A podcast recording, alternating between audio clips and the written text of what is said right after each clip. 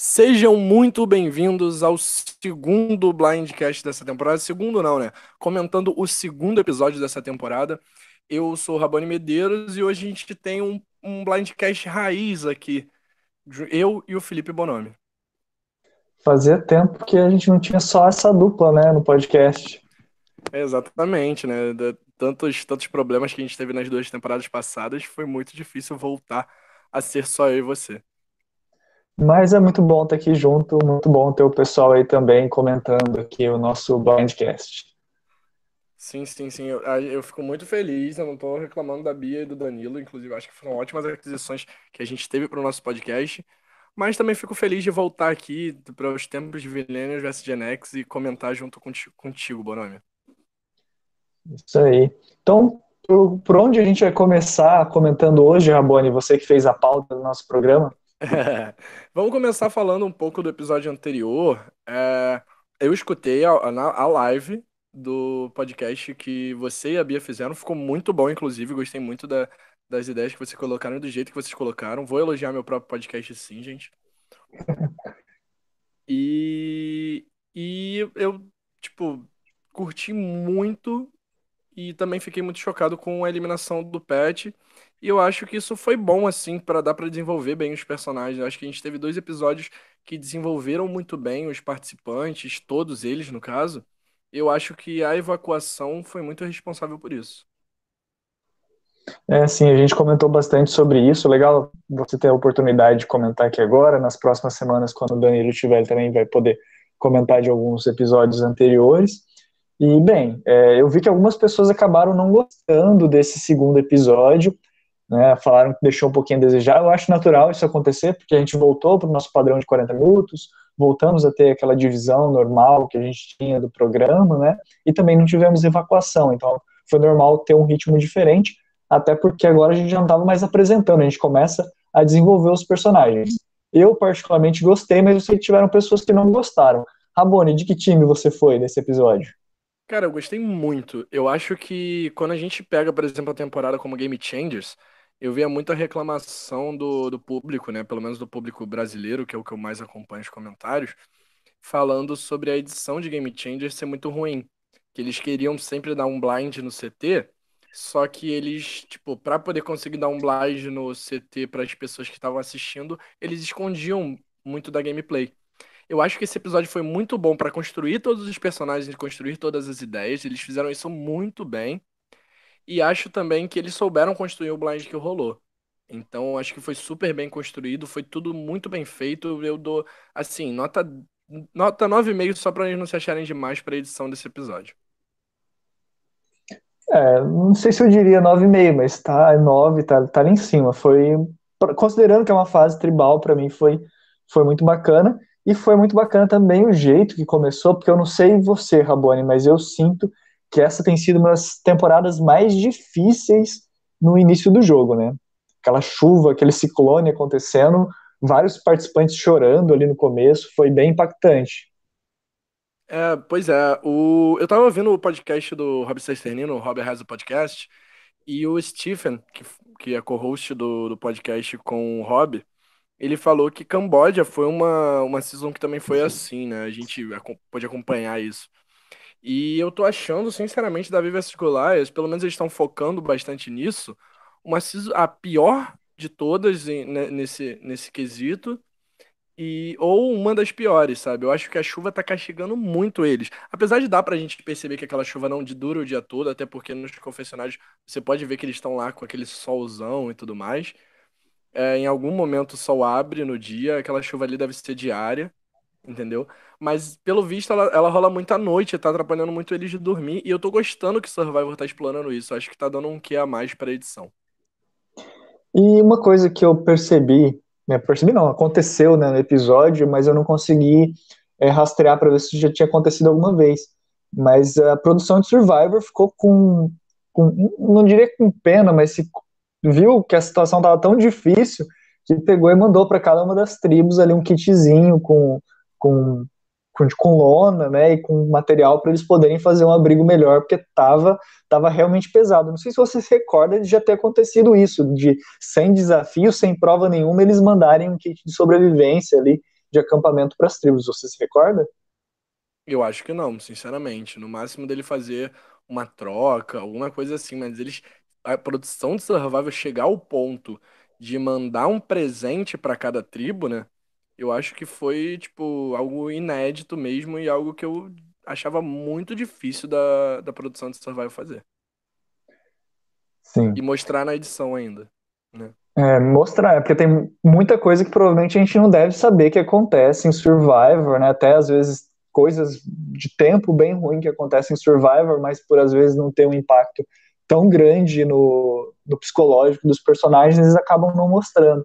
E dessa vez o impacto foi muito grande, porque dava para ver que tinha pessoas ali que estavam é, devastadas e algumas até continuaram devastadas até depois que o tempo abriu, né? Sim. E assistindo o episódio, eu fiquei me colocando no lugar dele, sabe? Eu que sou fã de Survivor pra caralho. Eu me colocando, por exemplo, no lugar do Chris, que é um fã de Survivor muito grande. E eu fiquei pensando, cara, será que eu aguentaria essas chuvas, sabe? Será que eu estaria ali? Será, será que não me daria vontade de desistir do jogo, entende? Tipo, na minha cabeça, participar de Survivor era um sonho. E se eu tivesse lá participando, eu tentaria não desistir por nenhum motivo. Mas, cara, com aquelas chuvas ali, imagina você dormir todo molhado, você bater o seu dente de frio, você não tem o que fazer, sabe? É tipo, é muito pesado.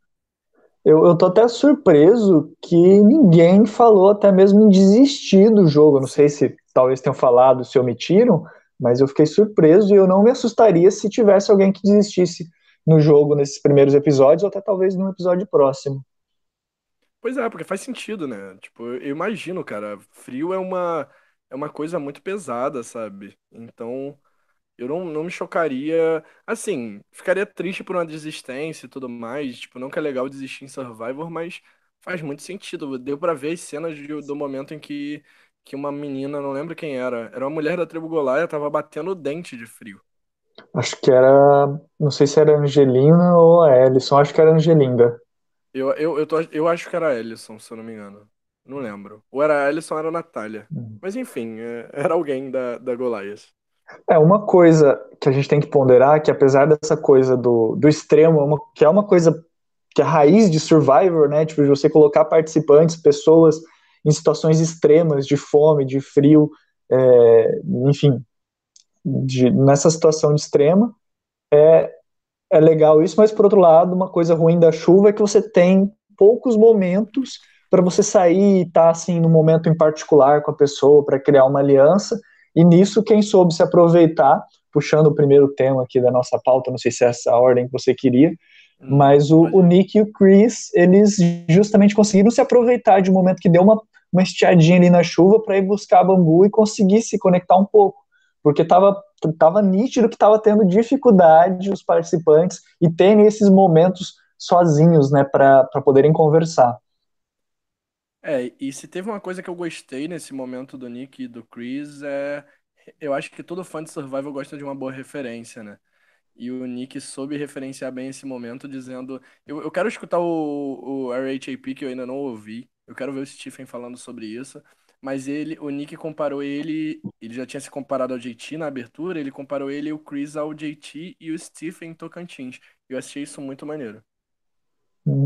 É, eu só gostaria de pontuar aqui, aproveitando que a gente está falando dessa aliança que foi formada aí, a, a Nixon-Dixon Line, né? Se não me engano, posso estar falando errado agora, que sem olhar certinho, mas é, é interessante uma coisa do Christian, que ele tem sido um personagem muito único. Nós vamos falar mais da postura dele quando a gente for falar do CT, eu acho que foi muito importante, acho que até ele estava ali no meio, ele ajudou a decidir o eliminado, mais sobre a personalidade dele que eu posso falar agora, que eu achei meio interessante, é que ele é um personagem único, porque ele conhece muito bem as dificuldades dele, e, e eu coloquei até quando eu estava escrevendo uh, os meus resumos e as minhas anotações aqui, que é uma, uma, uma postura energética frenética, porque ele Sim. tá o tempo inteiro agitado.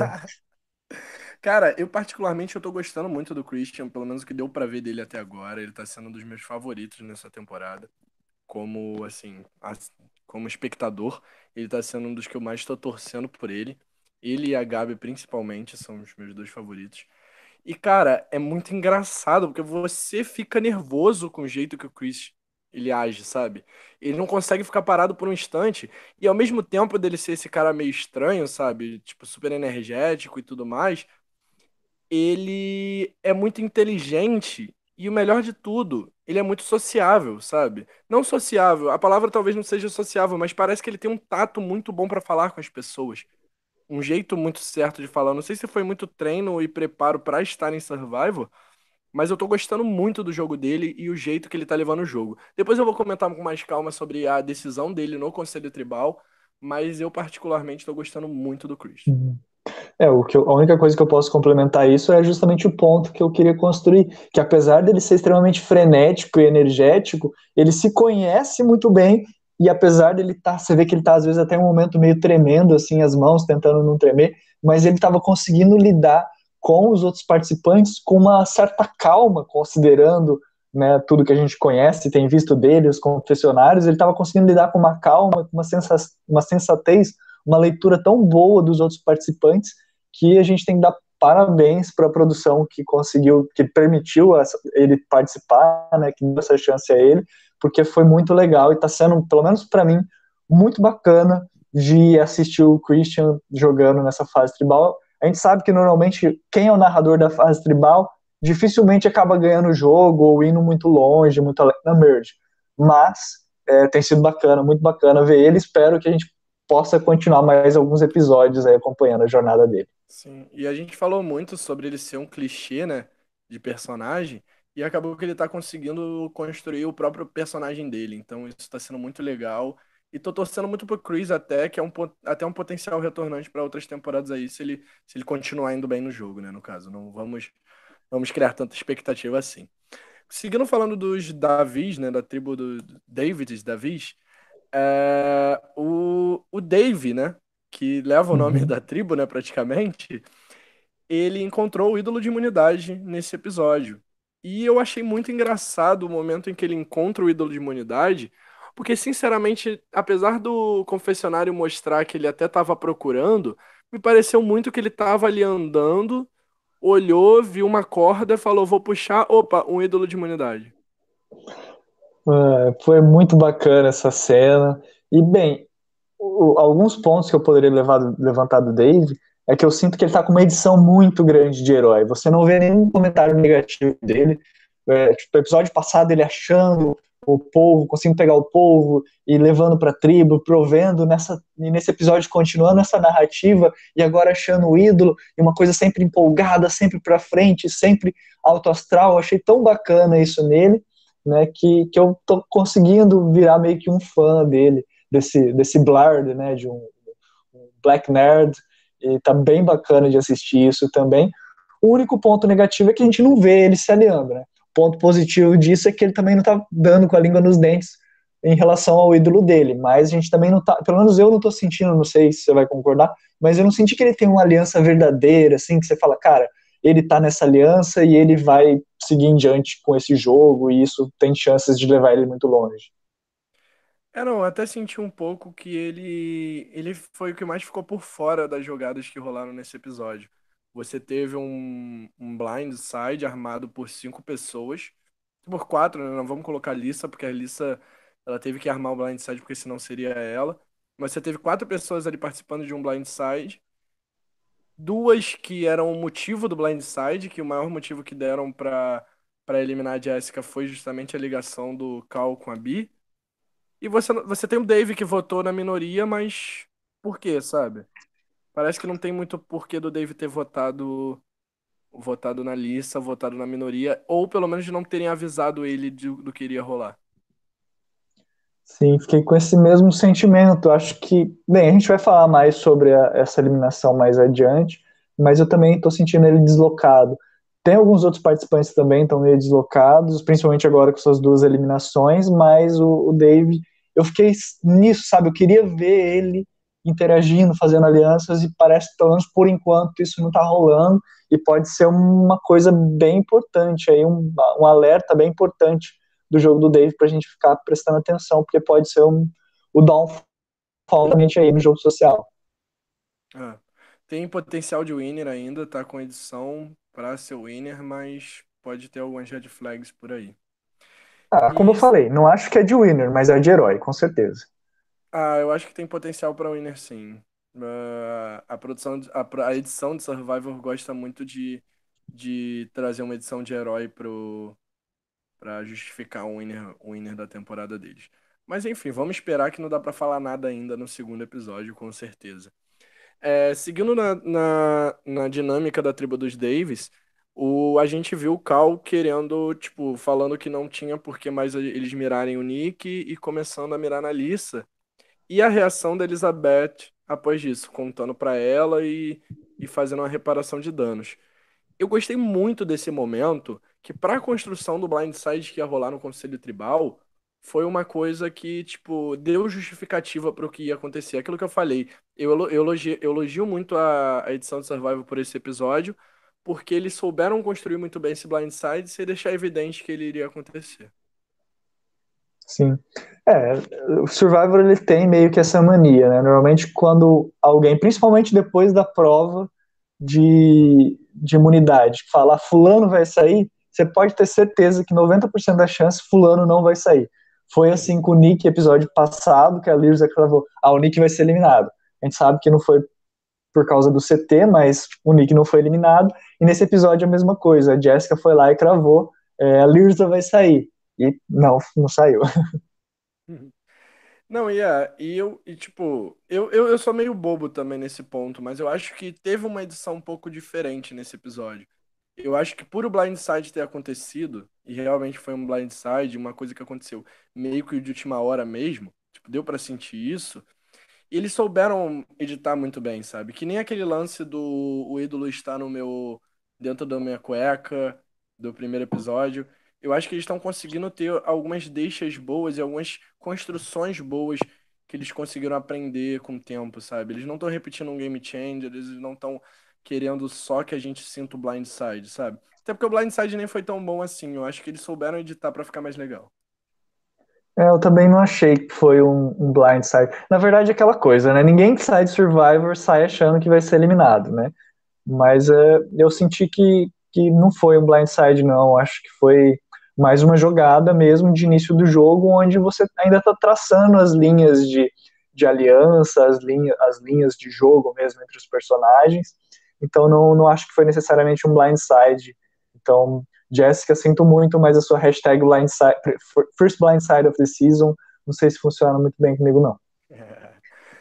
Mas enfim, é, a gente vai começar com mais calma sobre tudo isso de CT, a eliminação da Jéssica e tudo mais. Eu tenho bastante coisa para falar até da Jéssica, mas vamos comentar um pouquinho da tribo dos Golaias. E a gente começou o episódio muito bem com, com uma construção de uma possível aliança que vai dominar essa tribo, que é a aliança da. Eu, eu, eu chamei de Beauty Alliance porque eles pegaram só os bonitinhos e os novinhos para colocar nessa aliança. Mas eu gostei muito da maneira como essa aliança foi criada. Porque são as três meninas chegando ali falando: olha, a gente tem possibilidade de controlar a tribo. Eu tenho o Dan, você tem o Alec, você tem o John. E aí, com, com eles três, a gente forma seis e consegue determinar o rumo do jogo, pelo menos agora no início. Eu achei isso muito legal e, e acho, tipo, até aumento minha torcida pra Natália, pra Kara e pra Angelina depois disso. Sim. Eu gostei que essa aliança, diferente de muitas alianças femininas que acontecem no jogo, ela veio de, de fora para dentro e não de dentro para fora. Vou explicar esse conceito aqui no sentido de que assim, normalmente as alianças femininas elas são criadas primeiro a aliança feminina e depois eles vão, elas vão tentar influenciar a tribo. Né? Então, normalmente ela parte de, de dentro da tribo da, da aliança feminina para um controle externo da, da tribo. E dessa vez não, dessa vez as, as meninas tinham uma aliança externa com os rapazes e daí elas foram para dentro, né? vieram de fora para dentro da aliança e montaram uma aliança feminina. Então acho que isso acaba tendo potencial para dar muito mais certo do que muitas alianças femininas que já tentaram fazer no passado em Survivor, porque daí você não tem que construir uma confiança para fora, você já tem uma, uma confiança lá fora e vai se aproveitar disso para dar e deixar o jogo na mão das meninas. Isso eu achei muito interessante, muito bem feito, mas aí já tem justamente o, a red flag, que é justamente da aliança Angelina e John, porque o John já se mostrou que não é a pessoa mais confiável para manter um segredo se for benéfico para o jogo dele, né? Então, e eu gostei disso, de verdade. É, eu tô impressionado por estar gostando do John nessa temporada, porque não é o perfil de, de participante que eu costumo gostar. E eu tô gostando do jogo dele, cara. Eu acho que ele pode ir longe justamente por conta do confessionário que ele deu no episódio passado. Eu não tive a oportunidade de comentar aqui com vocês, mas eu escutei vocês falando que ele falou: eu quero, eu quero ser subestimado. Eu quero que as pessoas achem não subestimado, porque ele nunca vai ser subestimado porque ele é forte e tudo mais. Mas ele quer que as pessoas pensem que ele só é forte, que ele só tem aquilo, que ele não é inteligente, que ele não pensa, que ele não sabe jogar survival, que ele não tem estratégia. Então eu acho que isso pode fazer muito bem pro jogo dele. Porque as pessoas, apesar dele ter feito um, um move que eu acho que foi meio errado é, por ir contar lá pra Natalie, mas eu acho que tipo, foi mais erro da Natalie do que dele, porque eu acho que a intenção dele foi muito boa.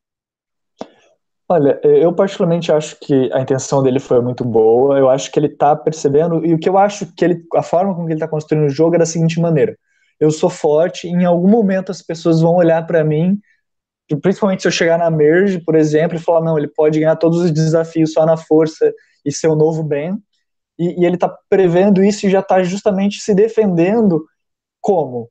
Fazendo justamente aquela aliança que é até um pouco que o Adam tenta fazer, na, tentou fazer na temporada dele, que é tipo assim, olha, deixa outros alvos me acompanharem como um escudo para mim conseguir chegar na final. Então ele já no episódio passado a gente já vê ele conversando com o Mike, num episódio que o, Mark, o Mike teve assim um alvo muito grande. Esse episódio, o alvo da Natalie começou a subir, ele já falou, ó, deixa eu ir lá conversar com a Natalie, ver se ela se ela posso criar um caminho, né, um canal fático de, de confiança com ela, para ela ver que, que pode acreditar em mim, acreditar no que eu estou falando e usar isso a meu favor para que eu consiga manter essas pessoas junto comigo como escudo. Eu acho que um personagem como ele, que tem o perfil dele, tem que jogar justamente dessa maneira, tem que se proteger, porque se ele for tentar jogar sozinho, ele vai cair justamente naquela trajetória do winner que precisa ter, né, do winner não, né, do participante que precisa ter é, vitórias consecutivas de imunidade para conseguir chegar na final. Então acho que ele está jogando muito certo, muito bem. E o erro que foi nesse episódio foi justamente da Natalie, que eu acho que a gente pode, não sei se a gente pode comentar disso aqui agora, pode, pode. que ela surtou e eu acho que foi justamente um erro de você não querer fazer uma estratégia. Eu senti que em vez dela querer fazer uma estratégia, ok, eu tenho essa informação, como é que eu posso jogar com ela? Ela foi querer tirar satisfação. E querer tirar satisfação muitas vezes não é a melhor jogada, porque isso acaba só aumentando o alvo em você. Se ela tivesse feito, olha, eu sei que eu sou o alvo, então eu preciso mudar o meu jogo, preciso mudar a minha postura, seria bacana, seria muito bem feito e poderia culminar até num blindside, num episódio próximo, porque eles não têm necessariamente a minoria, porque a verdade é que as linhas nem foram traçadas na tribo Golias ainda, porque não teve nenhum voto. Então, tipo, tá bem aberto ainda você poder, por exemplo, ela, o Mike, junta com o John, junta com mais algum outro personagem, como por exemplo o Jeremy, que veio a dar a entender que poderia se juntar com eles, ou até mesmo eles percebendo uma aliança feminina, tentar jogar é, é, justamente contra essa aliança, e infelizmente ela não, não acho que ela tenha feito o jogo mais inteligente. É, em Survivor, so, o, que, o que falta para as pessoas entenderem é que Survivor é um jogo social muito importante você tem que ter estratégia, mas que o que mais importa em Survivor é o social. E eu acho que a Natalie, até por ela ser uma Golaia, né? Tô, tô, toda a explicação para ela ser um Golias. Eu vou falar em português, Golias.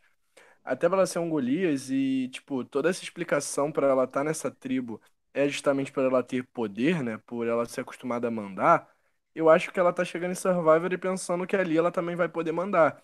Que ali as pessoas devem obedecer o que ela vai falar. E não, cara. Se, se as pessoas estão sentindo que, que você tá querendo mandar em mim, mas você não tem voz para mandar, eu vou te eliminar. E mesmo se você tiver voz para mandar, eu posso não te eliminar agora, mas eu vou te eliminar daqui a pouco.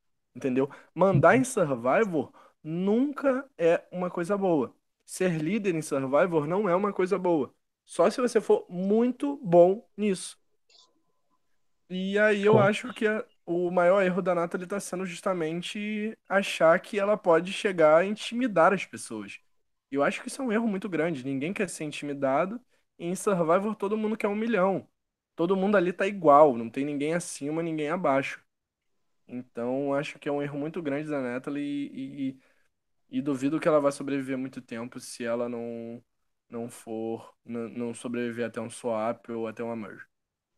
É, eu, eu acredito, pelo que eu tô sentindo assim da tribo, que a gente não pode subestimar o John, que o Jeremy, eu, eu acho que o Jeremy ele tem potencial de vai dar merda, mas ele tem potencial para fazer boas coisas. E eu acho que assim, o Mike também não pode ser subestimado, John, Jeremy, que eu falei, é, a própria Natalie, se ela conseguir se aliar com as pessoas certas, ela não deve ser subestimada. Então, acho que assim, apesar de ter uma aliança feminina surgindo, a gente precisa ficar de olho, porque pode ser que essa aliança feminina não dure muito. Então, a gente tem que ter assim bastante tato para analisar, para pensar, porque tem personagens muito bons ali na tribo, além das mulheres, que podem fazer um caos acontecer, como já aconteceu nesse episódio, né? Foi meio que um caos que aconteceu ali, mas acho que é isso foi só meio que um, um tira-gosto, tipo um, um abre-alas, um, aquele prato de entrada que a gente tem para degustar, para saborear, para ficar com aquele gostinho de quero mais, porque eu acho que vai dar muito ruim nas tribo, na tribo golesa. Eu não sei se já agora na fase tribal, eu, tô, eu lembro que eu postei no Blindcast Zero que a tribo golesa ia ganhar todos os os desafios, não todos, mas a grande maioria dos desafios na fase tribal ia chegar na maioria na merge. E tá com cara de que isso pode acontecer se a tribo dos Davis continuarem tão perdidas como estavam nos desafios de imunidade. Né? Não é. E outra coisa que você falou, você falou um pouco sobre o Jeremy. E teve, teve um outro momento que eu acho que foi muito bem construído nesse episódio, que foi o momento em que ele acha o ídolo do Dan. E eu, eu gostei muito porque eles construíram esse momento muito bem, justamente com a Kara avisando o Dan: ah, olha, Dan, é, não deixa esse ídolo aí na jaqueta exposto, que alguém vai acabar achando, alguém vai acabar olhando. E aí um, passa uma cena, no momento depois o Jeremy vai lá e acha. Eu achei que isso aí foi muito bem construído, até pra, tipo, deixar o Dan meio mal, sabe? Eu acho que até uma red flagzinha no, na edição dele. E eu gostei muito, sabe? E fora que, cara, que mole que você deu, deixar outro cara achar o seu ídolo. A gente já viu que no próximo episódio isso vai acabar sendo exposto pra todo mundo, né? Já tinha sido exposto pro Jeremy e pro Mike, vai ser exposto pra mais gente. Sim, com certeza. E acredito também que, que assim, né, falando do Dan, já foi meio ruim o showmance dele no episódio passado e agora essas bobeiras dele me fez despencar mais ainda a minha visão dele. E ele foi minha aposta de, de winner no, no pique extra, né? no draft. Tô meio arrependido. tá no meu time também, se não me engano. Mas vamos seguir em frente. Ele tem um ídolo, pode surpreender ainda. Vamos lá, mas acho que o que a gente viu agora já tá meio que deixando claro que ele não tem muita chance de ser winner, a, mesmo, a menos que a gente tenha um Fábio 2.0 por aí. É, pois é. Ou que a edição dele melhore, né? Tipo, pode ser que realmente ele seja um pouco arrogante, que a edição queira mostrar isso justamente porque foram histórias muito boas a ser contadas e que depois ele vai receber uma edição melhor. Vamos esperar para ver. Partindo pro. Fechando, né, esse momento que eu achei muito bom, particularmente, de eles apresentarem as tribos. Eu acho que teve muita história para contar, muita aliança para fechar. É, a gente chegou no desafio de imunidade. Eu que amo falar sobre desafio de imunidade, eu achei a, a parte inicial, né? A, aquela parte da escada eu achei muito legal. Eu acho que eles nunca tinham feito em Survivor ainda. E aí tem aquele clássico de tipo, vai lá num barco e pega alguma coisa. Acho que eram as peças do quebra-cabeça. E teve aquele quebra-cabeça muito maneiro, cara. Fiquei com muita vontade de fazer aquele quebra-cabeça, porque eu acho que Tipo, foi muito bem feito e muito boa a ideia, sabe? É, de fato, eu estava pesquisando, não consegui achar nenhum desafio parecido com esse formato que a gente teve aqui hoje. E eu achei muito maneiro também, só que eu não sei se você vai concordar, Rabone, mas logo na hora que eu vi, eu fiquei com o sentimento de que esse puzzle final, ele era muito difícil de ser feito e acabou que acabou acontecendo o que a gente viu no episódio. É, cara, ele realmente é muito difícil. É aquele lance de Survivor. Eu até tava pensando no início, cara, eles estão deixando uma parte muito física que vai depender da prova e os Golias vão acabar ganhando. Mas dessa vez eu não vou reclamar, mas Survivor deixou um puzzle que, tipo, a prova foi decidida no puzzle. Então, é, eu gostei disso, né? Porque dá mais chance pros, Davi, pros Davis. E mais, apesar de que o puzzle era muito difícil e os Davis eram super desorganizados. Então, tipo, não deu, tipo, eles foram piorando, piorando, piorando, e chegou no momento que o Mike pareceu, pelo menos, ser o Mike, e até a, a foi a Kara que entrou no lugar da Angelina, organizaram muito bem e deram de 10 a 0 naquele puzzle.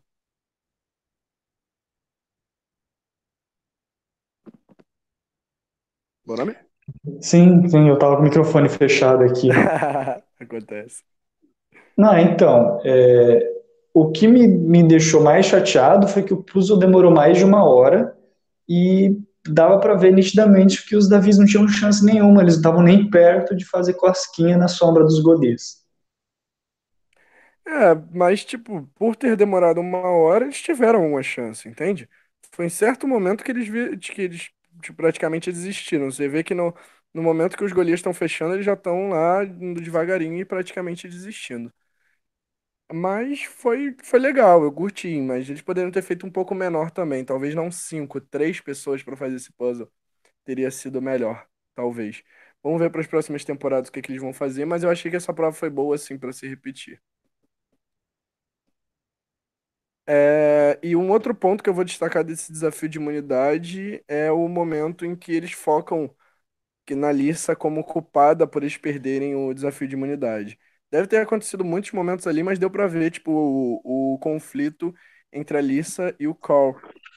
Então achei muito legal a edição destacar isso, até pra narratória do episódio ficar boa. Então, eu só queria destacar, assim, que eu achei que a construção do desafio como um todo, eu achei ruim, porque ficou muito, uma discrepância muito grande. Eu acho que, assim, a vantagem que a tribo Golias fez no começo não foi tão importante assim, né? O que acabou pesando mais foi a, própria desorganização dos Davis. Eu acho que se fossem provas, às vezes, separadas, tipo, às vezes com puzzle mais fácil, fácil no começo, igual você falou, é, um puzzle mais fácil no final, igual você falou, né? Tipo, a parte física, vai buscar uma coisa na água, depois resolve um puzzle mais fácil. Seria bacana, porque daí importaria a diferença da parte física, mas também teria o puzzle, poderia ser uma dificuldade. Do jeito que foi esse desafio, basicamente você poderia ter tido, ter tido só o puzzle, que não faria diferença aquele começo, aquela corrida que você teve para subir a escada, para montar a escada, depois para buscar as coisas lá no mar. Então, meio que perde o valor a primeira parte. Então, nisso, eu acho que foi mal feito. Mas se fosse feito individualmente, da, da escada foi legal, foi muito bacana. Um desafio novo em Survivor ver dessa maneira. E o puzzle também lá na, na, final também foi muito bacana de ver. Só que junto não funcionou, essa é a minha opinião. É, quase nunca Survivor acerta nesse tempo de puzzle. Eu acho que eles, er eles erram muito nisso. Eles colocam muito tempo pro puzzle e pouco tempo pra prova e a prova acaba não importando. Eu acho que para essa temporada isso funciona bem, justamente porque na parte física provavelmente Golias vão ser melhores. Mas, apesar disso, acabou dando errado. Tipo, eu acho que não é uma ideia para se repetir para outras temporadas. Ou você começa direto no puzzle, qual o problema, entendeu? Acaba que a parte do a parte física fica só como como introdução da prova. E seguindo, tem mais alguma coisa para falar do desafio de imunidade, Bonomi? Não, acho que é isso aí mesmo. Não, não tenho mais o que falar, não. Então, tranquilo. E seguindo, voltando a falar da tribo Davi, é, eles descobriram, perderam o desafio de imunidade, descobriram que iam pro CT, e a partir daí começou a se construir uma, uma aliança que seria a aliança que dominaria nesse CT. E, sinceramente, a todo momento, eu não acreditava que essa aliança iria ser capaz de virar os votos, e no final a gente descobriu que foi, né? Sim. Olha, pior que eu vou, vou voltem aí no blindcast da semana passada que vocês vão ver que eu falei que eu achava que o Nick não estava muito mal posicionado porque ele estava numa aliança que tinha a Christian e Elizabeth, sendo que o Christian é aliado da, da Gabi e a Elizabeth aliado da Liz. Então eu não achava que estava uhum. necessariamente. Você a bola, né? É, eu dava para perceber que tinha ali que se tivesse talvez tido tempo de deles conversarem, eles tivessem bolado alguma coisa para salvar o Nick. E foi o que, que eles fizeram nesse episódio. Eles bolaram alguma coisa para salvar a Lirza, né, com, com cinco votos, né, aproveitando dessa maioria. Então foi, foi bacana de ver isso acontecendo. Estava certo na minha premonição. E realmente foi, não sei, é, para mim foi meio que óbvio que eles iam tentar salvar a Lirza. Eu só não achava que seria a Jessica. E eu não sei se esse é o momento da gente falar da Jessica ou não. Não, é, eu queria primeiro destacar a participação de duas pessoas que votaram na maioria. A primeira é da Gabi, que quando, quando a Elizabeth foi falar com ela, ela ficou, caramba, vocês vão em mim? Ela tava super desesperada. Ela, não, não, pode falar, você vai votar em mim. E, tipo, ela nem era alvo e ela tava achando que era o alvo a todo momento. E eu achei isso muito engraçado essa postura, que é uma postura que muita gente tem quando joga survival virtual, né? No caso, a galera que joga. E é, todo mundo, eu vi muita gente falando, ah, muito eu, muito eu. Hum. Uma coisa que eu posso dizer que eu tô percebendo que eu achei muito interessante na Gabi é que ela nitidamente tem uma edição de construção de personagem e até mesmo de construção de um winner, de um underdog, de alguém que vem de baixo e pode vencer o jogo. Nela eu tenho sentido essa vibe e talvez por isso até seja uma das minhas apostas de winner, não no draft, mas analisando né, o, o contexto geral, porque ela tem potencial para crescer. Ao contrário, por exemplo, do Mike, que eu acho que está numa construção de personagem, o John está numa construção de personagem, mas não numa construção de winner.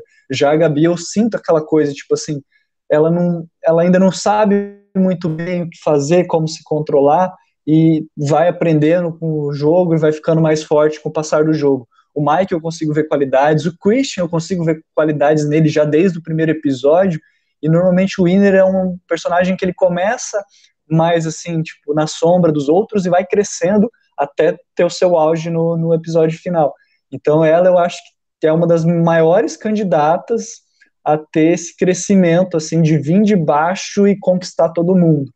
Né? Mas tem, embora tenha outros personagens muito bons nessa tribo, como eu falei, o Christian, ótimo personagem, a Elizabeth lutando para não eliminarem a Lirza também mostrou muita força e muito potencial, gostei bastante dela também. É, o Nick no, já tem mostrado ali que ele compreende muito bem o jogo que ele quer fazer e as consequências disso. Ele sabia que ele seria um alvo se ele fosse jogar daquela maneira no primeiro episódio. Né? Não teve tanto mérito porque o alvo acabou saindo naturalmente das costas dele com a evacuação do, do, do Pet e, e, a tribo querendo manter a tribo forte, né? Mas também achei interessante o jogo do Nick. O jogo do Dave, como eu falei, não parece um jogo que tenha feito muitas alianças, está sendo uma coisa mais positivona, mais, heró mais heróica, né? Então, e daí só sobra o Carl e a Bee. A Bee está sendo meio invisível, né? Ela tem alguns momentos que ela fala que tem uns confessionários muito bacanas, no primeiro episódio ela teve um confessionário muito bacana. Nesse episódio ela não teve confessionário, mas ela teve uma fala sobre a, o que, que o, o, os Davids são, né? Que eles têm que se superar, vencer as dificuldades. Mas ainda assim foi muito pouco perto desses outros personagens que estão muito bem construídos, como eu falei, né? O Christian, a Gabi, a Elizabeth, o próprio Nick. É, e falando um pouco da Elizabeth, eu concordo com muita coisa que você falou, principalmente quanto a Gabi. Eu acho que ela é uma potencial winner, sim. E, porém, tem aquele lance, né? Eu, eu arrisco a dizer, eu vou falar aqui nesse episódio, para depois não falarem que eu só falei depois que aconteceu. Tem muita gente dizendo que a, os, de, os Davis vão alongar, que eles vão perder todas as provas e começar a perder muitos membros. Mas eu vou falar de um jeito melhor. Eles vão maticingar. Porque eles vão, eu acredito que eles vão ser exterminados sim, só que eles vão chegar na merge e vão conseguir um domínio ali no meio de um monte de Golias brigando para ver quem é mais forte. É, porque é o que a gente tá vendo, né? Muita treta entre os Golias e os Davis se eliminando por não conseguirem se organizar, né? Sim. Pois é, e quando sobrarem dois ou três ali, eu, eu, meu sonho é sobrar só Chris e Gab e eles começarem a flipar pra tudo quanto é lado na merge. Seria maravilhoso. Olha, eu tô seri seriamente, eu, eu acho que não vai ser isso que vai acontecer. Mas eu, eu tô tendo um feeling que talvez a final seja Dan, Nick e Gabe com a Gabe sendo campeã. Olha aí. Bom palpite. né? Depois, depois se acontecer, vão falar que você viu spoiler. Pois é. Mas vamos lá, eu quero falar um pouquinho mais também sobre a Elizabeth, que eu acho que ela foi a principal responsável por essa jogada que rolou hoje. Eu tô gostando, eh, não é porque ela tá no meu draft, mas eu tô gostando muito dela, sabe? Eu acho que como personagem não é uma personagem que eu torceria pra ela, não tô torcendo pra ela, sinceramente, mas eu tô achando o jogo dela muito bom. Eu tô achando que o jeito que ela tá jogando tá sendo muito bem feito. Ela foi atrás pra conseguir os números pra aliada dela não sair. E mesmo expondo um pouco essa aliança que ela teria com a Alissa, ela conseguiu construir uma aliança boa para elas duas para os próximos episódios. Então, eu acho que a Elizabeth tá jogando esse jogo muito bem.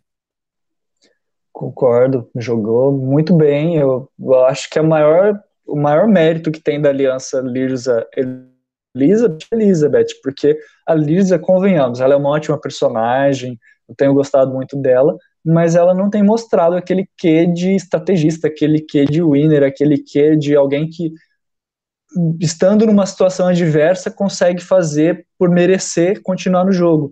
Porque quem fez a Lisa continuar no jogo foi a Elizabeth, na minha opinião.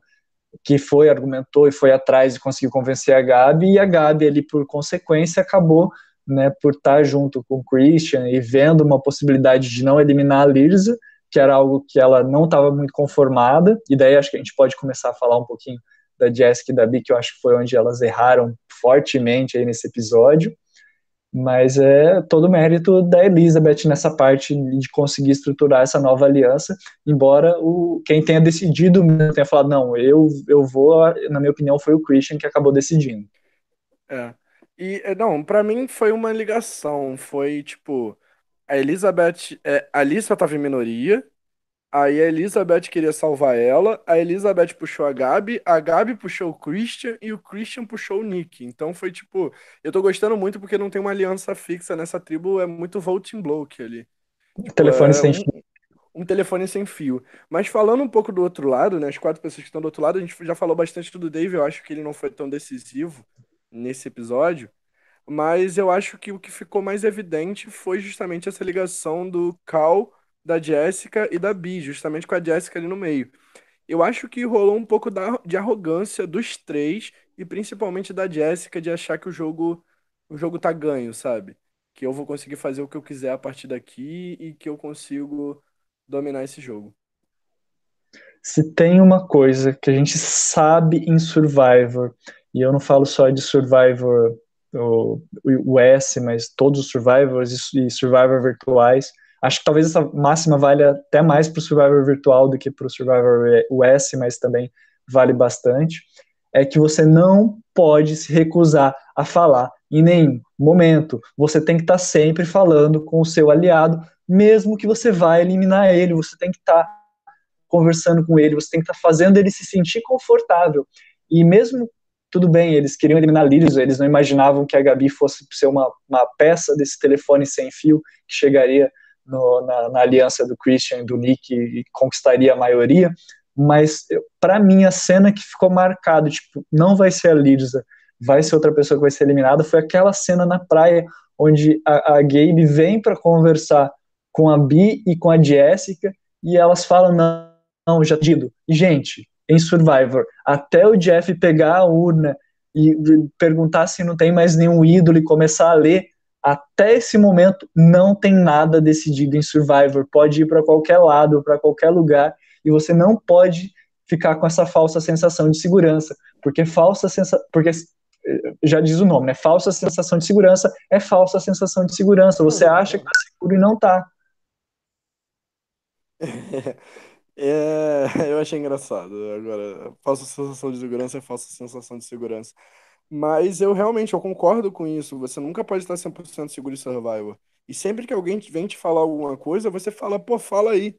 Dá corda pra pessoa. É, você, a gente viu o que, que o Devon fez em Heroes vs. Heroes vs. Hustlers, em que ele, você vinha dar uma ideia pra ele, ele falava, caramba, que ideia genial. Não que eu tô falando que o Devon inventou isso, muita gente faz isso em Survivor, é só o exemplo que veio aqui na minha cabeça porque, né, eu sou puxa-saco do Devon.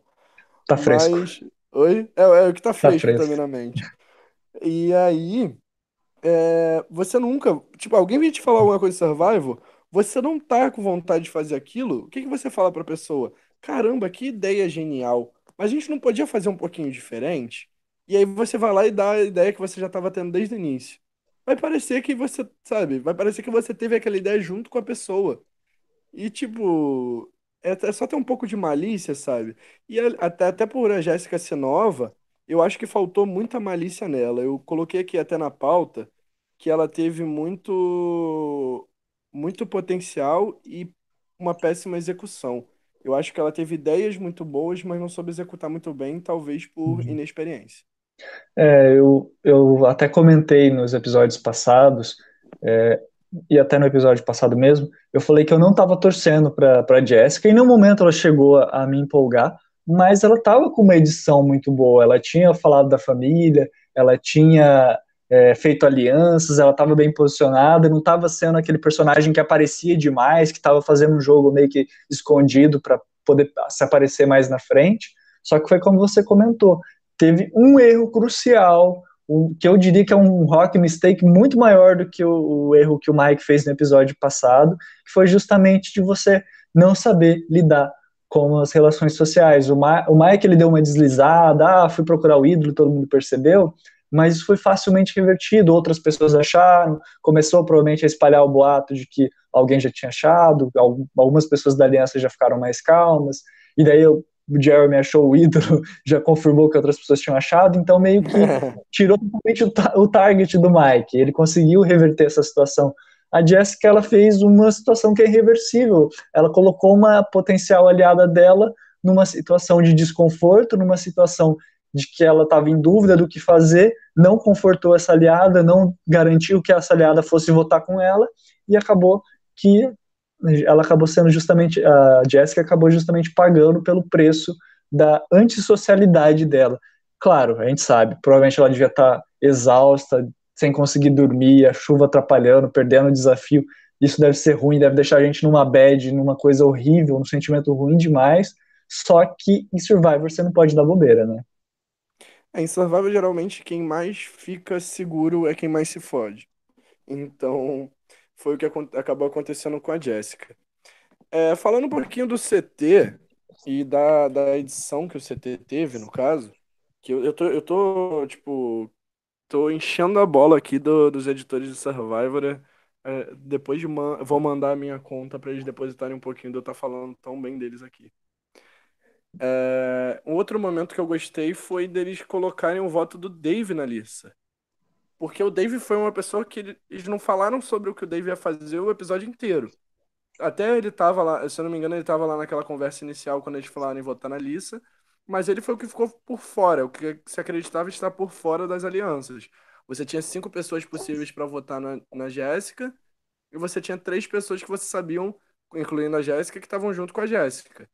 E tinha ele ali no meio, que você não sabia muito bem onde ele estava, mas você imaginava que ele ia votar na lista. A partir do momento em que a, a edição vai lá e confirma que ele votou na lista, é o momento que você tem certeza que a lista levou quatro votos. Então você pensa, ah, não, não é possível que as cinco pessoas vão votar na Jéssica. E foi isso que eu achei muito legal nesse momento. É, foi, foi bacana. Foi bacana. Achei que o microfone estava fechado, eu parei para olhar para ver se estava aberto não.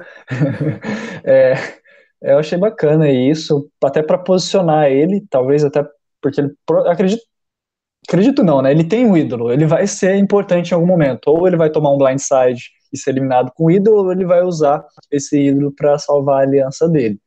É, então a gente sabe que vai ser importante o David daqui para frente. É importante posicionar ele para a gente saber, né, justamente onde que ele vai estar a partir do momento que a história dele for começar a ser contada mais estrategicamente, porque até agora só foi contada do ponto de vista do herói, né, pessoa que provê para a tribo, da pessoa que acha ídolo, mas nada ainda dessa questão do backstab, do social, de estar tá tramando contra ou a favor de alguém, tá bem, tá bem escondido ainda o jogo dele nesse sentido. Como eu falei, não acho que seja escondido do tipo, ah, estamos escondendo para ele ser winner, porque ele foi muito over the top nas outras ações dele, mas é, ainda está deixando a desejar na questão estratégica. Foi bom posicionar ele, a, a, a Bia a gente sabia quem ia votar, a Jessica, o Carl também, a gente ficou bem, bem em cima do, do muro, né, para saber o que ia acontecer.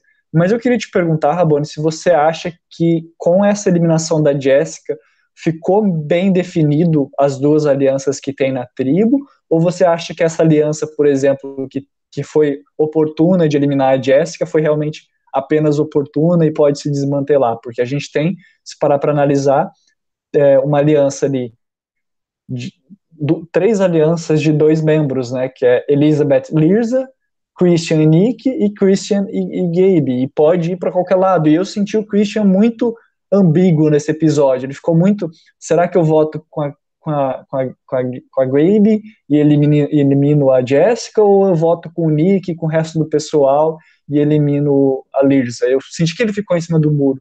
E acho que talvez isso possa ser justamente algo que, que, que quebre a aliança, né, ou que justamente não, não deixa a aliança se sedimentar. Esse questionamento em torno do que fazer ou não fazer, porque tem uh, micro-alianças bem definidas dentro dessa macro-aliança. Não sei se você vê dessa maneira também. Então, é, eu também senti isso. Não é uma aliança.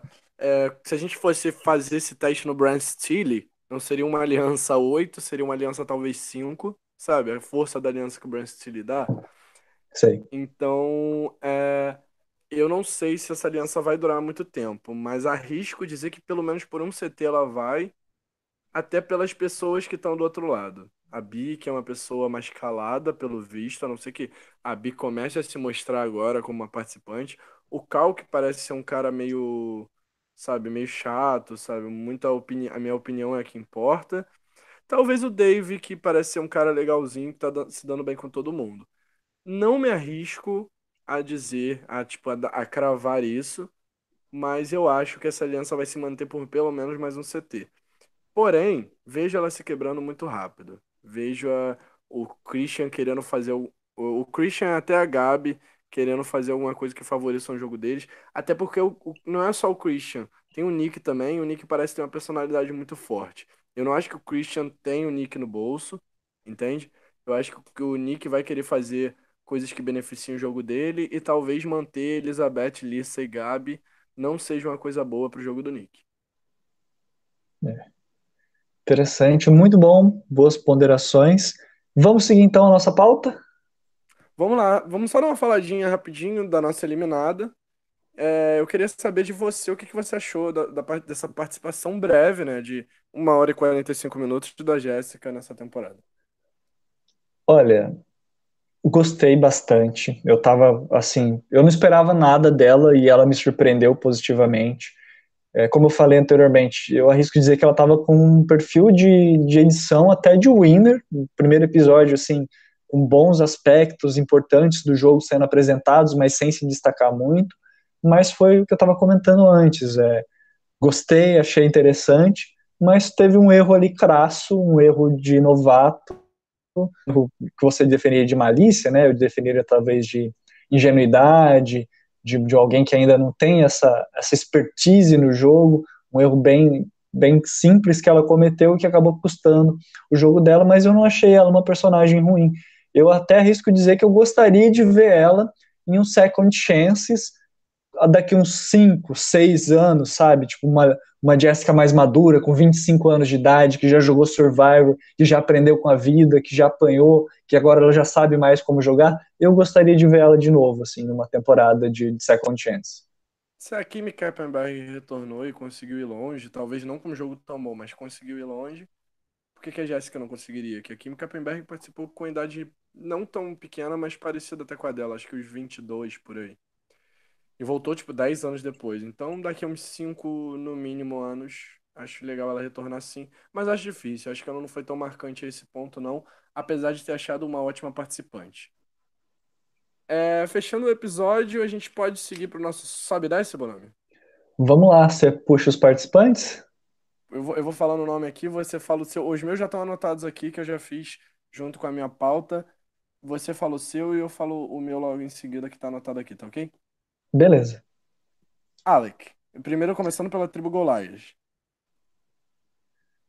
Alec. É, então, é, ele estava com uma expectativa baixa por ele, então ele não sobe nem desce. Ficou naquele semi-invisível. Ah, fala, fala um dos dois. Sobe ou desce? Ficar em cima do muro. É, não vou ficar em cima do muro. Subiu bem pouco, bem pouco. É. Pra mim também subiu bem pouco, mas só subiu mesmo porque minha expectativa com ele tava bem é. baixa. Ellison. Tava Ellison, nesse episódio? É, eu não vi ela, mas eu, eu, é até interessante, porque eu, quando eu tava analisando ela, eu notei que ou ela estava sendo protegida para não estar tá participando do barraco, ou ela justamente não tinha importância nenhuma. E eu tô começando a achar que ela talvez não tenha importância nenhuma. Vamos ver nos próximos episódios. Então desceu, desceu. Desceu bastante para mim, até porque não apareceu no episódio. Foi zero confessionários, com certeza, né? Acho que ela nem apareceu nas discussões. É, próximo ainda no ar, Angelina. Angelina sempre sobe, Angelina. Subindo muito, daqui a pouco ela voa. Eu vou explicar, só gostaria de explicar por que, que ela sobe. Eu acho que ela sobe nesse episódio porque, apesar dela ter tido menos airtime, menos confessionários, menos, participa menos participação dentro do, do, da tribo, ela não teve um tom meio negativo que eu tinha sentido no episódio anterior, que era até um tom meio que de arrogância, de tipo, ah, nossa tribo é a melhor, fiquei com pena da outra tribo, que até se confirmou verdade, né, porque a outra tribo tá bem perdida mas eu nessa episódio, nesse episódio eu não senti um tom muito negativo dela, eu senti que ela tava mais na dela, mais pé no chão, então acho que isso é positivo. Então tá sobe. Colocando, tá colocando os pés no chão, pra mim a Angelina sobe também. Dan. Dan. Dan, Dan, Dan, Dan, Dan. Cara, o Dan só cai, só cai. Só cai, também acho. Começou lá em cima e tá só descendo na minha expectativa. Jared, eu não acho que ele tava lá em cima.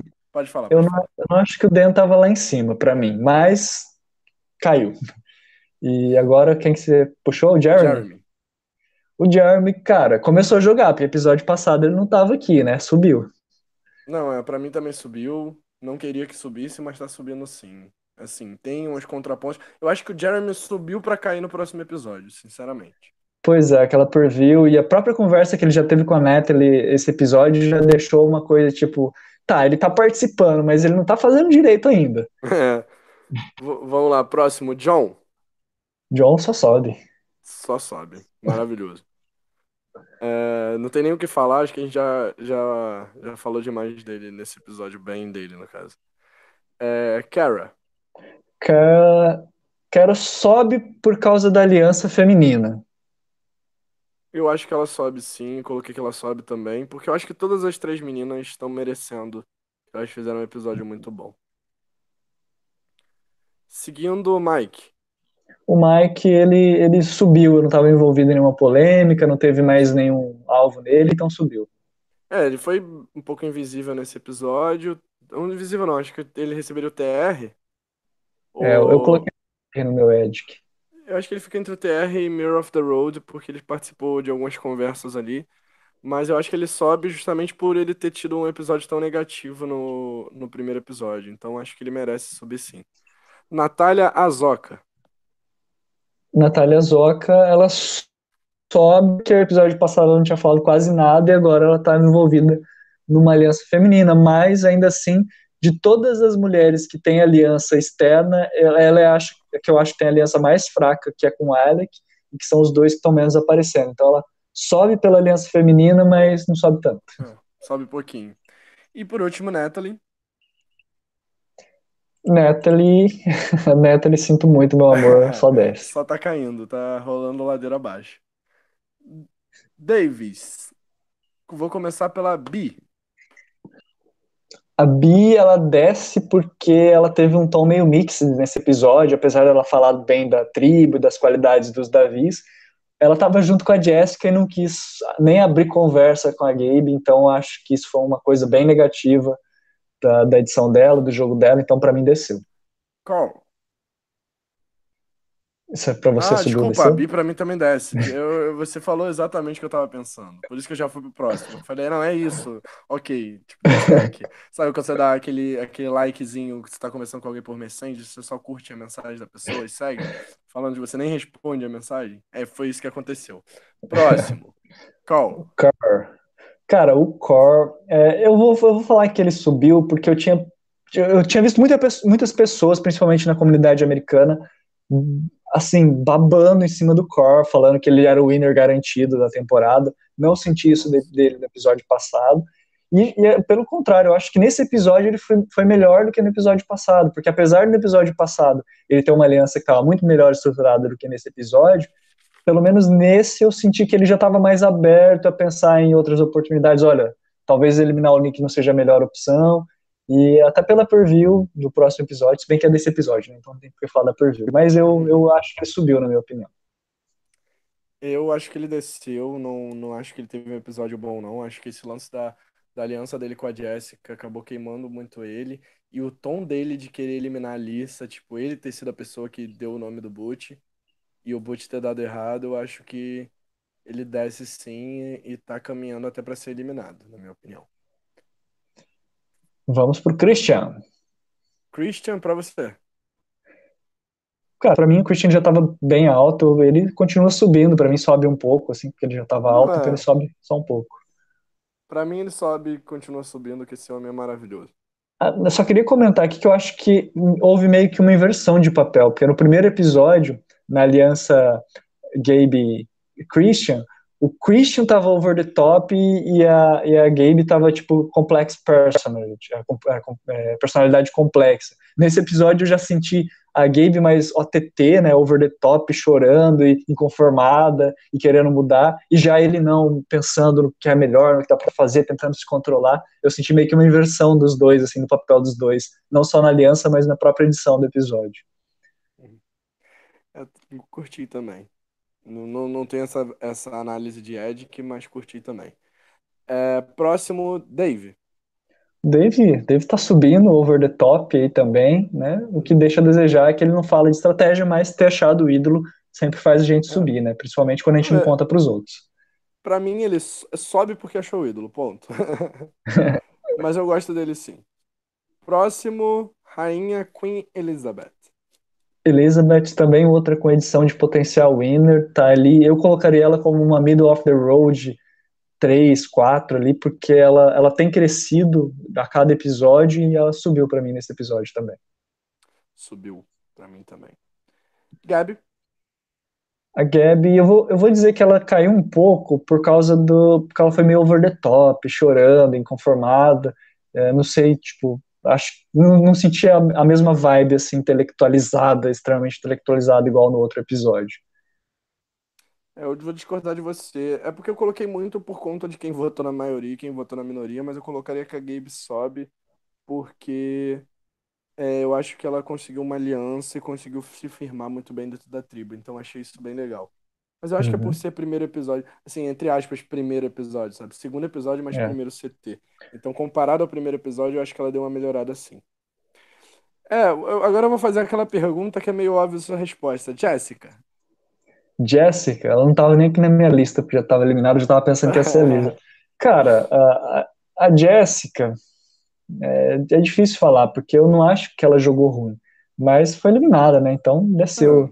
Se foi eliminada, desce, não, não é. há essa dúvida. Lisa.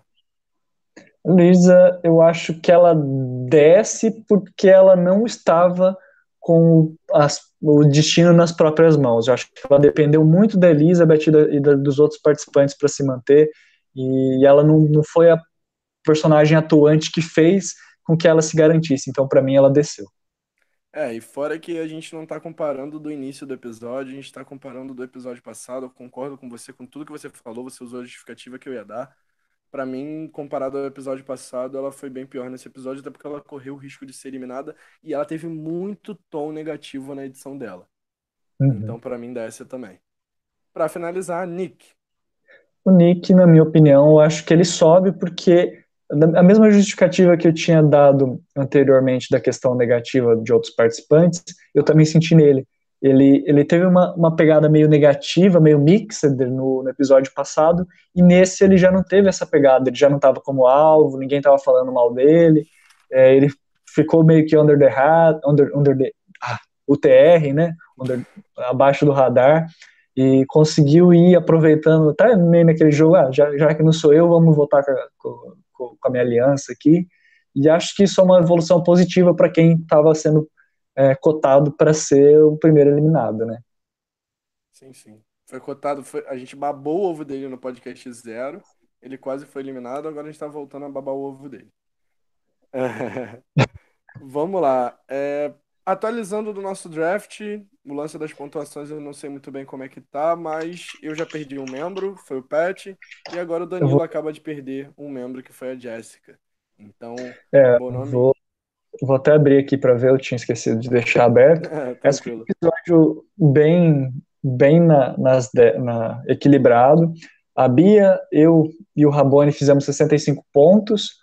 O Danilo ficou um pouquinho atrás, ele fez só 55 pontos, justamente porque ele tinha a Jéssica no, no draft dele, mas a pontuação ficou então é, o Danilo com 120 pontos em quarto lugar, a Bia com 130 em terceiro lugar, o Rabone em segundo lugar com 150 e eu com 155 na primeira colocação, só cinco pontos de diferença. Vamos buscar, Rabone? Eu tô na tua cola. Referência de TW aqui. Quem, quem acompanhou tá sabendo. Tô na tua cola, Bonome. É, vamos lá. Seguindo pra gente fechar. Uh, ah, e tem quatro na minha equipe. Não, tem três na minha equipe na do Danilo, quatro na sua equipe na da Bia, certo? Isso. É, seguindo aqui as nossas apostas para o episódio que vem, para a gente finalizar nosso podcast, já está com mais de uma hora. É, Bonome, quem seria o eliminado para você da tribo Golias no terceiro episódio se eles forem para o CT? Cara, a tribo Golias. Eu, eu fiz um, um power rank aqui, meu power rankzinho aqui para pensar, e eu coloquei em último lugar na, na, na minha, no meu power rank o, o Jeremy, por causa da, um pouco da preview também, mas pela recepção negativa que ele teve com a Natalie. Eu acho que ele pode acabar se queimando e sendo eliminado. Então ele pode ser o boot dos Golias. Caso os Golias. Que eu sei que os Golias não vão pro CT no próximo hum. episódio, mas tem que cumprir o protocolo aqui. Terceiro, terceiro, terceira prova é momento de virada. Vamos lá, eu vou no, no, na opção safe. Eu vou na Natalie. Que eu acho que realmente realmente a edição dela tá muito de tipo, ela vai sair, ela vai sair, apesar de Survival gostar de mentir pra gente, mas eu não vejo muita saída pra Natalie. Não. Olha, particularmente, eu acho que você tem mais chance de de estar tá certo do que eu, porque eu até acho que no embate entre Nalia e Natalie é muito mais fácil dar uma das duas, né? Tipo, no seu Jeremy. Então, acho que pode, você pode acertar, mas eu ainda diria que talvez a, a Natália tenha chance de sair se for realmente esse embate. Mas pensando na preview, pensando uh, em como o Jeremy se expôs, eu apostei nele. E na tribo dos Davis? Já tô com na tribo dos Davis, eu vou deixar aqui eu, pela, por estar tá embaixo. Eu, na verdade, eu vou mudar minha aposta. Eu ia apostar no Core, mas eu vou apostar na Bi. A Bi é próxima eliminada. Então, fiquei na mesma dúvida entre apostar em um dos dois, mas eu vou apostar no qual eu vou arriscar mais. Eu acho que faz mais sentido eles eliminarem a Bi por força em prova, essas coisas. Mas, aliás, a Bi já se mostrou ser boa em provas, apesar dela ter perdido pro Alec. Ela é uma pessoa muito forte, mas eu acho que eles vão tirar o Cal, porque o Cal deve. Eu, eu imagino que o Cal vai dar uma sortada nesse próximo episódio. Então, tem a preview, né? Eu até fiquei com uma sensação meio que assim, de que talvez ele fosse quitado do jogo, porque ele tava lá meio chorando, meio que na bad, né, por causa do jogo. Mas, contra, como eu já postei no Jaren por causa da preview, eu vou postar na, na Bi por causa do feeling, por causa. A gente inverte de, nosso palpite, né? É, justamente sim, porque é, eu vou postar na Bi por causa que ela tem tido pouco confessionário, então acho que ela pode ser justamente a próxima eliminada porque ela tá aparecendo pouco. O Corley teve confessionário no episódio passado, teve confessionário esse episódio, ele foi importante para a aliança dele, então eu senti uma vibe de um participante que é mais importante nesse momento do jogo dele do que da Bi, que eu acho que daí a Bi ficou um pouco a, a desejar. A síndrome, a síndrome da asiática de Meninas vs Gen X fala que se a Bi começar a ter vários confessionários nesse próximo episódio, porque ela vai ser eliminada. Vamos ver. É, se bem que tá bem equilibrado. a minha referência, né? Entendi. Mas, é, se bem que tá bem equilibrado essa temporada, embora ela já tenha. Eu vou até abrir aqui de novo a conta. Ah, tô, tô com ela aberta aqui, não sei o que, eu. Só mudar a aba. É, a Alison e a Bi foram que não tiveram confessionários esse episódio. A, o Christian e a Natalie E tiveram cinco confessionários. Aí, com, quatro, com três, nós tivemos o Jeremy, justamente o Jeremy. E o, o Jeremy, a Lirza com três também.